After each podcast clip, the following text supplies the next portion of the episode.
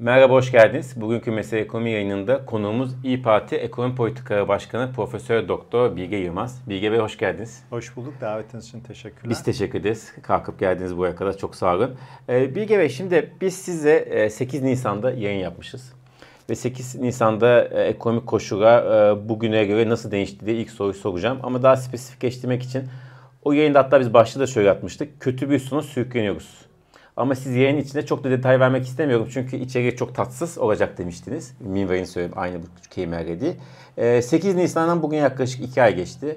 Ee, ne değişti? Ee, bu kötü sona yaklaştık mı, uzaklaştık mı? Ne dersiniz? Buna başlayalım. E, kötü sona sürüklenişimiz maalesef devam ediyor. Orada benim bunları detaylandırmamın nedeni e, bir sorumluluk hissinden ötürü. Yani e, bazı şeyler ulu orta konuşulduğu zaman o olacak şeyler daha hızlı bir şekilde gerçekleşir. Ben orada e, öyle bir katkıda tabii ki bulunmak istemiyorum. Sonuçta ülkenin öyle kötü bir sona da sürüklenmesini de istemiyorum. E, ama e, gözüken o ki Türkiye'de e, yanlış kararlarda ısrar ediliyor. E, yanlış kararlarda düşülen kötü durumu kısa süre düzeltmek umuduyla başka daha büyük yanlış kararlar veriyor. Yani 8 Nisan'dan beri verilen diğer kararlar gittikçe kötü sonu hızlandırıyor maalesef.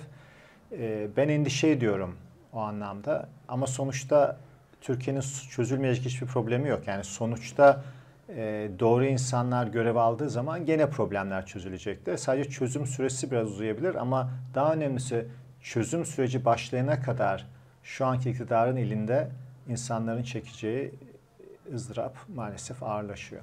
Yani 8 Nisan bugüne kadar kaygınız aynı şekilde devam ediyor anladığım kadarıyla. Artarak devam ediyor. Ne attırdı peki? Yani ne yaşandı da son bir iki aylık süreçte şimdi, arttı? Şimdi yanlış kararlar verilince bazı şeyler görülür ve düzeltilmeye başlanır ya da e, bu politikaları uygulayanlar, iktidardaki görevliler, kurmaylar ya biz bunları yaptık, bu kötü sonuç doğurdu, biz bu yoldan dönelim diyebilirler. Umudumuz o ki bir gün dönecekler de istifa edecekler. O olmadı. Tam tersi yapılan hatalara aynen devam ediliyor. Şu an Türkiye'de e, çok az sayıda ellerinde bulunan, miktarda bulunan e, dövizi, doları çok büyük bir sorumsuzlukla satmaya şiddetle devam ediyorlar ve e, şu aşamada da aşama aşama Türkiye'de sermaye kontrolleri geliyor. Onun aşamaları arttırıldı ve Merkez Bankası'nın elinde bulunan döviz miktarı da çok azaldı. Ona rağmen davranışlarını değiştirme ve hatta şiddetlendirmeleri en büyük değişiklik. Yani ben o anlamda e, olayın artık çok tehlikeli boyutları geldiğini düşünüyorum. Sermaye kontrolü daha önce de çok konuşuldu biliyorsunuz. Artık dediğiniz gibi gitgide yavaş yavaş e, hayatımıza da girmeye başladı farklı şekillerde. E, bu ne demek? Yani bu ekonomi nasıl zarar veriyor? E, çünkü bazı ülkeler bazı zamanlarda bunu uyguluyor esasında. E, yani ilk defa Türkiye'nin uyguladığı bir şey de değil. Buradaki e, barındırdığı tehlike ne acaba bu sermaye kontrolü? Şimdi bakın sermaye kontrolü bir enstrümandır. Her enstrüman iyi uygulandığı zaman yararları olabilir ama her enstrümanda yan etkileri istenmeyen olumsuz etkileri de olur. Şu an Türkiye'de yapılanlar günlük kararlar ve panik halinde verilen kararlar. Bu tür şeyler genelde iyi sonuç vermez. Ee, Türkiye'de şu aşamada e, kağıt üzerinde isteyen gidip döviz alıp e, kullanabiliyor. Ama gerçek hayatta öyle olmuyor. Şu an Merkez Bankası'nın e, ve diğer kapıdan kullandığı kurumlar dışında doların satıcısı yok. E, yani şu an doların fiyatı piyasa koşullarında oluşmuyor. Merkez Bankası her gelenin dolar almaması için e, devletin diğer e, kollarıyla baskı yaratıyorlar. E, şu aşamada o anlamda Türkiye'de bir sermaye kontrolü zaten var. Ama onun seviyesi çok yüksek değil ve resmi değil. Belli bir noktadan sonra arttırılacak, artırılmak zorunda kalacak. Şimdi onun planlı, bilinçli ve düzenli bir şekilde yapmazsanız bu tabi piyasada çok ciddi sorunlar yaratacaktır. Yani sonuçta Türkiye dışarıya açık bir ülke. İhracat yapıyoruz, ithalat yapıyoruz. İhracatımız ithalata bağımlı. Ham madde ve ara madde alıyoruz. Ee, bunların e, düzensiz bir şekilde sekteye uğraması ciddi problem yaratır. Ayrıca panik de yaratır. Panik. Yani bazı şeyler e, sistem dışına çıkar. Bu çok tehlikelidir. E, şimdi onların tabii detayına çok girmek istemiyorum aynı nedenlerden türü e, o tehlike hızla büyüyor. E, ama burada herkese görebildiği açık bilgiler var. Onları söylemekte bir mahsur görmüyorum. Ee, bizim şu an ciddi bir cari açığımız var. Bu hızda cari açığı sürdürürsek ki eğer ekonomimiz yarı sağlıklı ortamda olacaksa ki öyle e, bir sayılar o zaman çıkacak. Yani bizim yıl sonu itibariyle 40 milyar dolar cari açık vermemiz olası. Onun üstüne kısa vadeli 180 milyar dolarlık borcumuz var. Bunların büyük bir kısmı problem olmaz çevirmekte. Ama bunun içinde yaklaşık 51 50 milyar dolar diyelim yuvarlak sayı olarak bir kısmında çevirme oranı düşük olacaktır.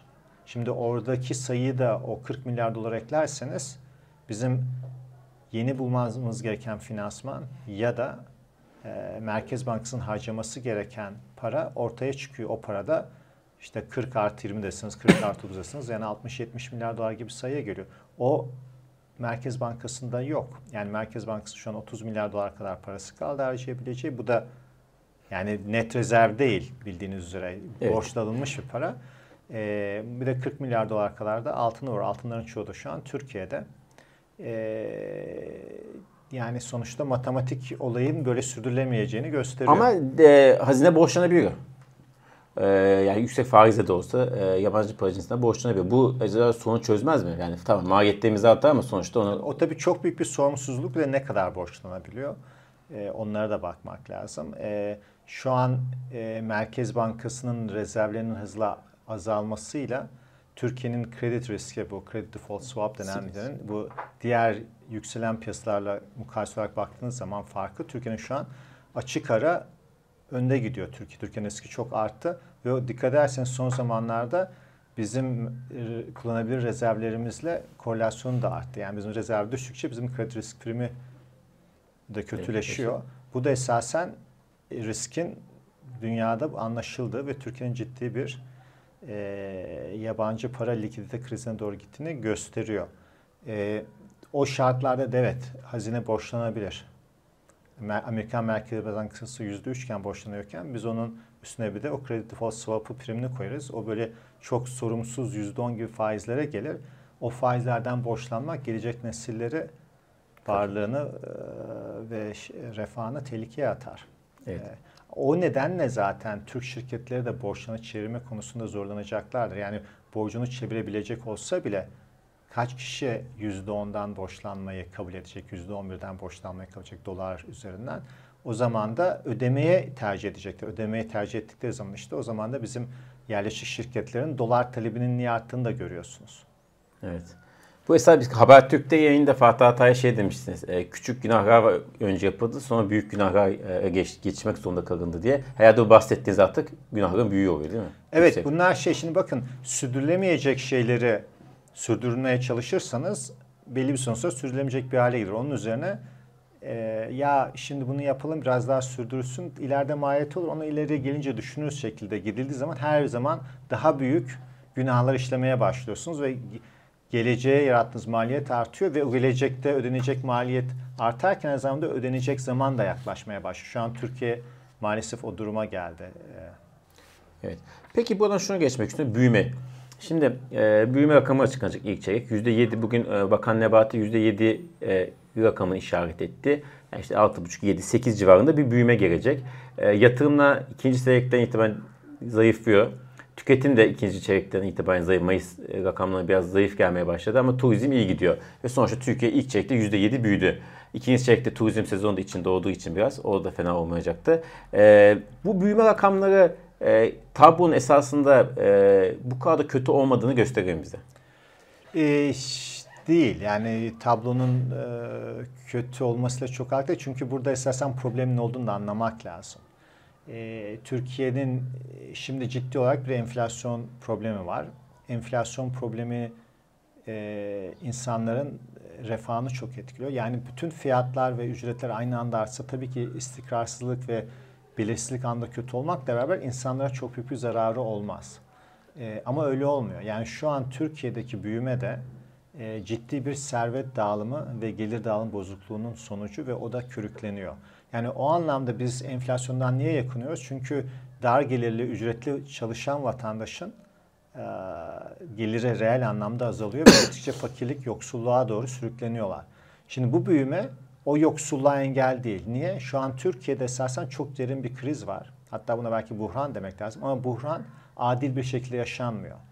Dar gelirler, ücretliler yani buna beyaz yakalılar da dahil ciddi olarak bir gelir e, dağılım bozukluğundan durumları kötüleşiyor.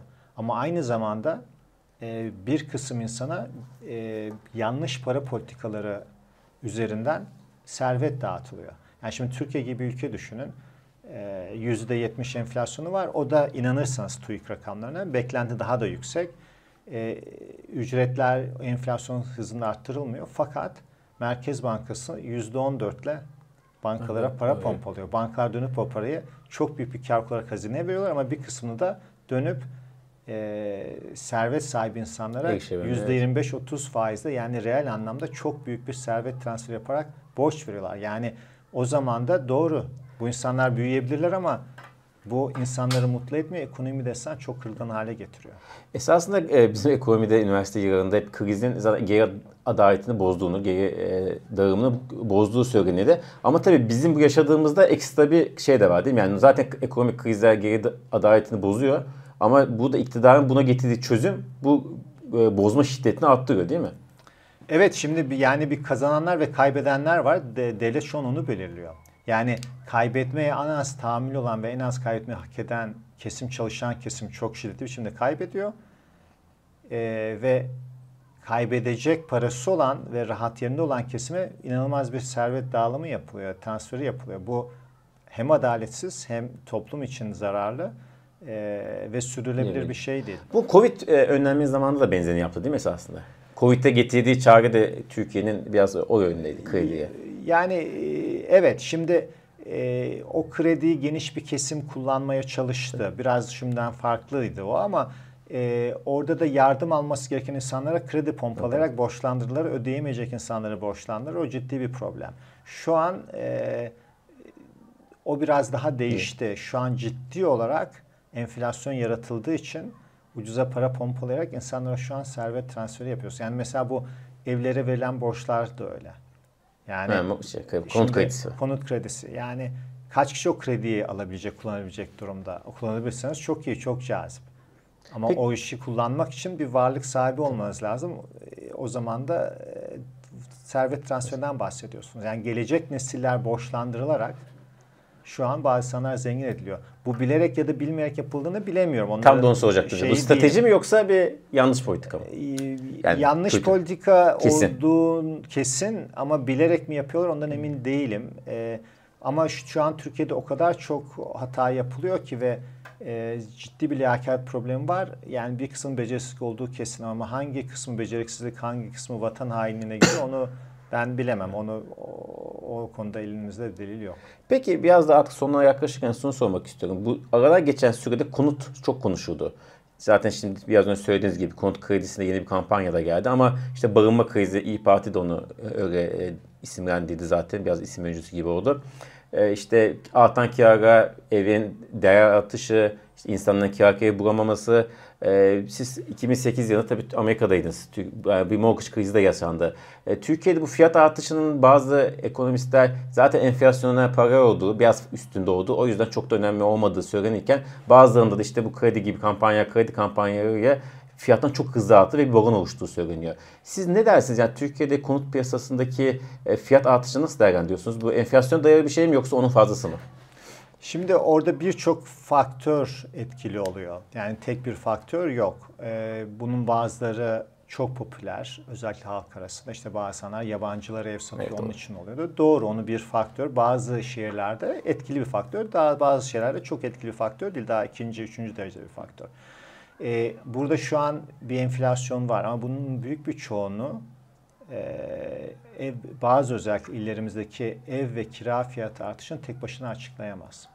Yani tüm fiyatlar artıyor. Onun için kiralar ve ev fiyatları da artıyor değil.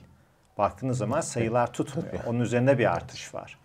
Yani e, onu e, birazcık incelemek lazım. Orada gördüğünüz zaman faktörler çok değişik faktörler var. Devletin kontrol edebildiği faktörler var, edemediği var. Ama devletin bu konuda yaptığı politikaların hepsi bunu azdıracak e, sonuçlar doğuruyor.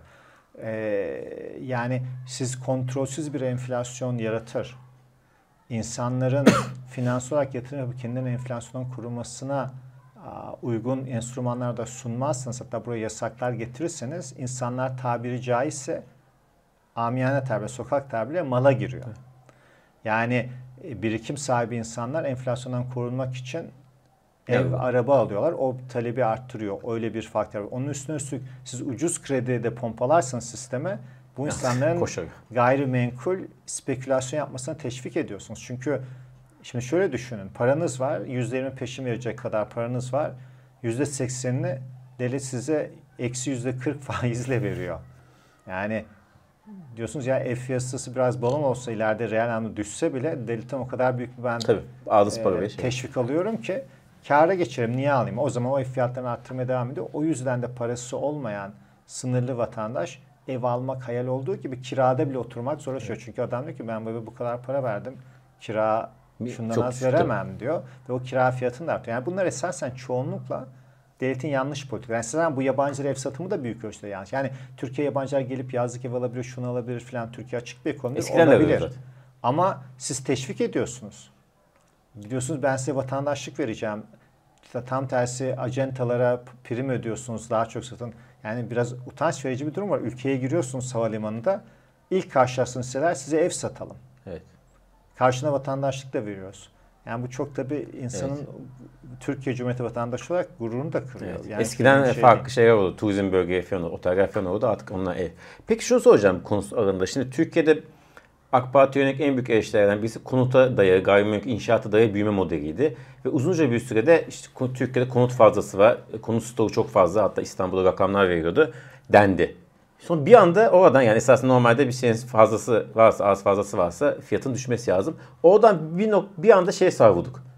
Konut az. işte hatta bakan da yine açıkladı. Çepergen'de izin vereceğiz diye şehrin hazine arazilerinde, devlet arazilerinde. Bir anda konut az. Hemen konut yapmamız lazım. Fiyatlar konut az, az olduğu için çok hızlı yükseliyor. Bu, bu yani bu işte stok fazladan az eksiye yaklaşık birkaç ayda hatta belki birkaç senede geçtik. Bu çok hızlı geçti değil mi? hızlı bir geçiş ama anlaşılabilir bir e, geçiş.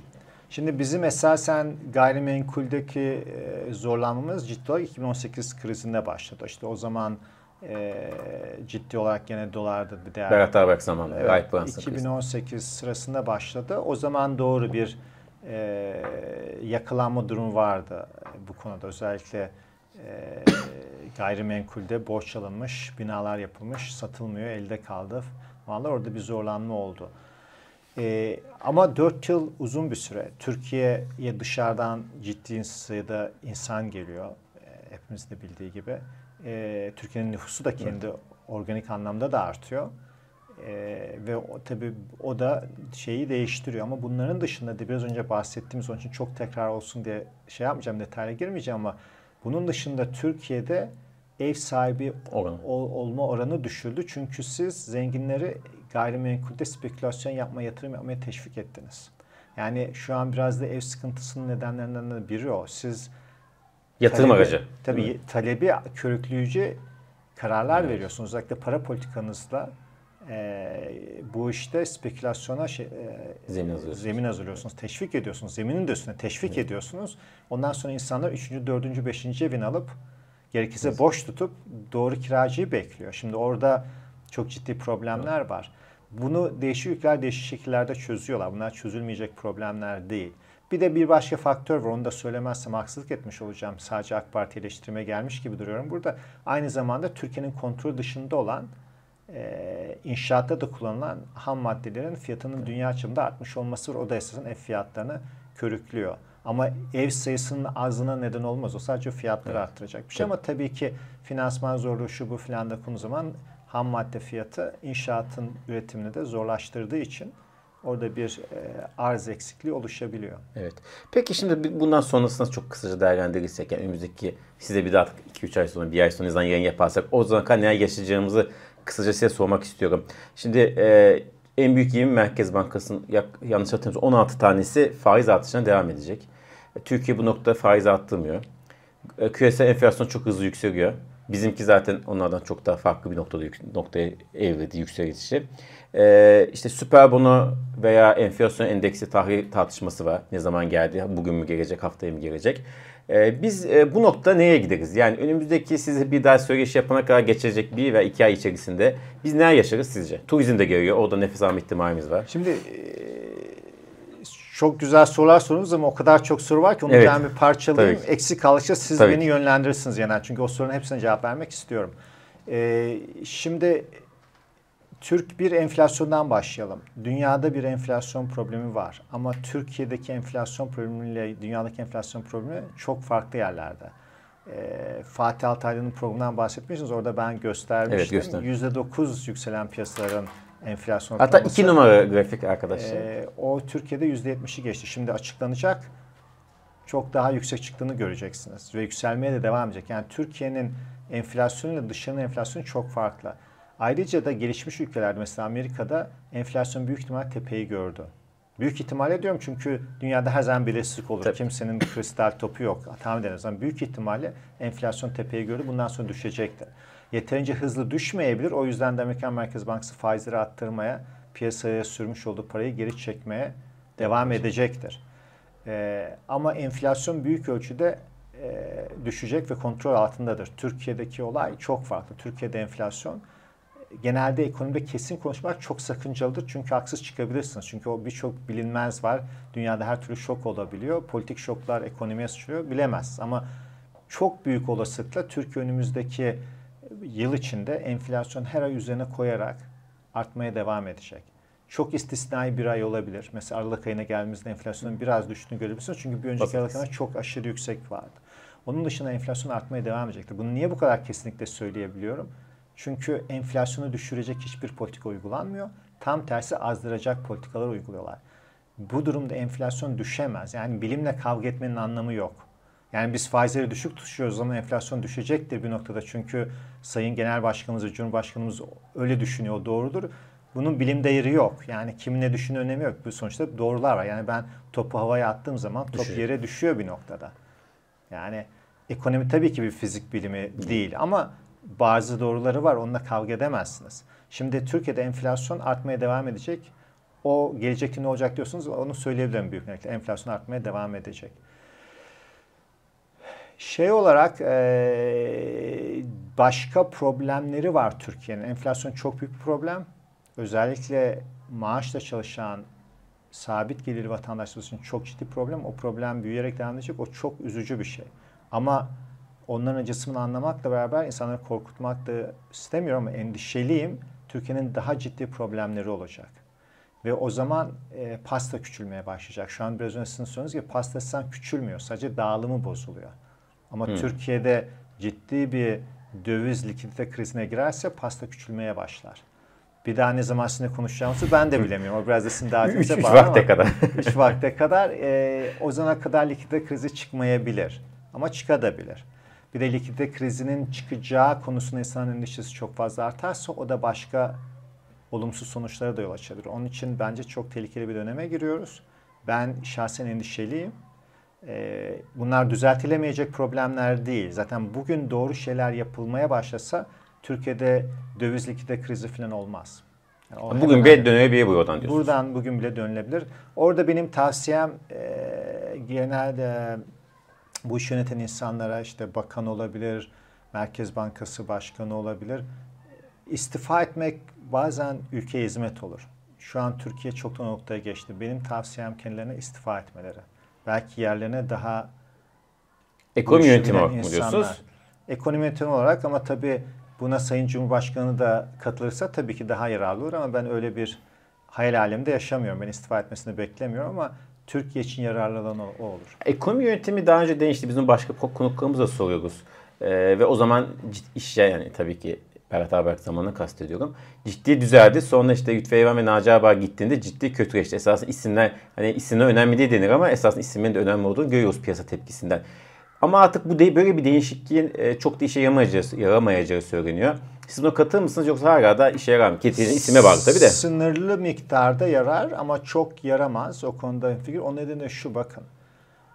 Enflasyonu düşürmek, e, diğer problemleri halletmek için insan piyasadaki yatırımcıların ve günlük hayatta para harcayan herkesin beklentileri çok önemli. Şimdi doğru politikalar uygulayacak biri gelse ve bu insana herkes inansın doğru bu insan doğru politikaları yapacak bir zaman beklentileri değişecek.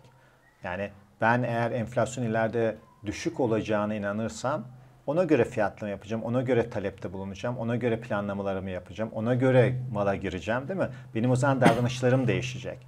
E, o anlamda doğru insanların göreve gelmesi çok önemli. Yani o etkili olur. Fakat orada sizin bahsettiğiniz problem şu. Ya burada da Naci Abal iyi kötü doğru şeyleri yapmaya çalışıyordu. Birkaç ay sonra Tayyip Bey görevden aldı. Bu doğru adamları da alır ileride diye insanlar karar verirlerse o zaman beklentileri gene düzeltemezsiniz. Beklentiler düzelmediği zaman da insanların yanlış hareketleri devam eder. Yanlış değil kendilerine göre doğru hareketler ama ekonomiye evet. olumsuz sonuç veriyor. O devam edecektir. O anlamda doğru insanın şu an göreve gelmesi yararlı olur. Ama Tayyip Bey'in böyle bir güvence vermemesine ya da verememesine ötürü o düzelme sınırlı olacaktır. Yani şu an tekrar Naci Bey gibinin göreve gelmesi Merkez Bankası'nda şu an Türk lirası üzerindeki olan baskıyı azaltır. Nispeten e, beklentiler de hafif daha düzelir ama çok şiddetli bir şekilde düzelmez. Yani biz iktidara gelirsek eğer bizim geldiğimiz gündeki gibi bir bekleme belki değişiklik olmayacaktır. O da esasen bu emir komuta zincirinde e, ekonomi kurmaylarının görevlerinin hızla değiştirilebileceği riskinden evet. kaynaklanıyor. Evet seçim yaklaştıkça sizin yaptığımız yayınlar zaten daha çok şeyi konuşuyoruz artık. Siz ne yapacaksınızı konuşuyoruz. Daha şu anda seçim evet. olmadığı için ortada daha çok durum tespiti yapıyoruz. Son olarak şunu sorayım. Döviz e, sermaye kontrolü dedik. İkitte krizi ihtimalinden bahsettiniz. E, sermaye kontrolü ikitte krizin önüne geçmeye yeter mi? Yani uzun vadede çok ciddi sorunlar yaratsa da işte o ülkeye bakışı işte döviz tabii yani çok ciddi sonuçta serbest piyasayı bitiriyorsunuz. E, de, yaratsa da yine de ikitte krizin önüne geçmek için yararlı bir enstrüman mıdır? Ee, yani amaç ne burada? Amaç ekonomiyi iyi kılmaksa yararlı bir enstrüman olmayacak. Yok amaç kriz çıkmaması.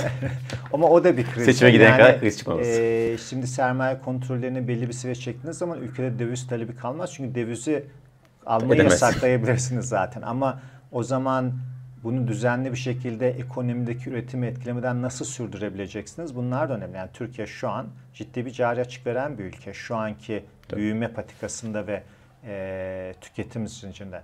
E sizin dolarınız yoksa yeterince o alımları nasıl yapacaksınız? İstisna yani, getireceksiniz. E, tabii o da o zaman ekonomide ciddi bir e, durmalara neden olabilir. Bunlar e, yani likidite krizi kriz olduğu için endişelenmiyoruz. Likidite krizinin reel ekonomiye ve vatandaşın refahına olumsuz etkileri olacağından endişemiz. Yani bu yasakları çabuk bir şekilde getirmeleri olayı çözmeyecek. Doğru evet yasaklar geldiği için doların fiyatının artması durabilir. En azından resmi piyasada. Ee, ama başka negatif olumsuz sonuçlar. Yani şu an Türkiye'nin sermaye kontrolü getirmesinin ben doğru olduğunu düşünmüyorum. Onun yerine Dost saçma sapan yanlış istikamete gitmeye durup ters istikamete dönmeye, doğru istikamete dönmeye gerektiriyorum. Yani e, onlar yapılırsa bunlar hiç gerek kalmayacak. Yani sermaye kontrolü mü yapalım, yapmayalım ya ikisi de çok kötü sonuçlara varacak zaten bu gittiğiniz yolda. Önemli olan evet. o yoldan çıkmak. Evet. Çok teşekkür ederiz. Umarız bir dahaki yayına kadar e, kötü yoldan çıkmış oluruz en azından veya İnşallah. yavaşlamış oluruz. Çok teşekkür ederiz e, Bilge Bey. Çok sağ olun. Başka yayına görüşmek üzere.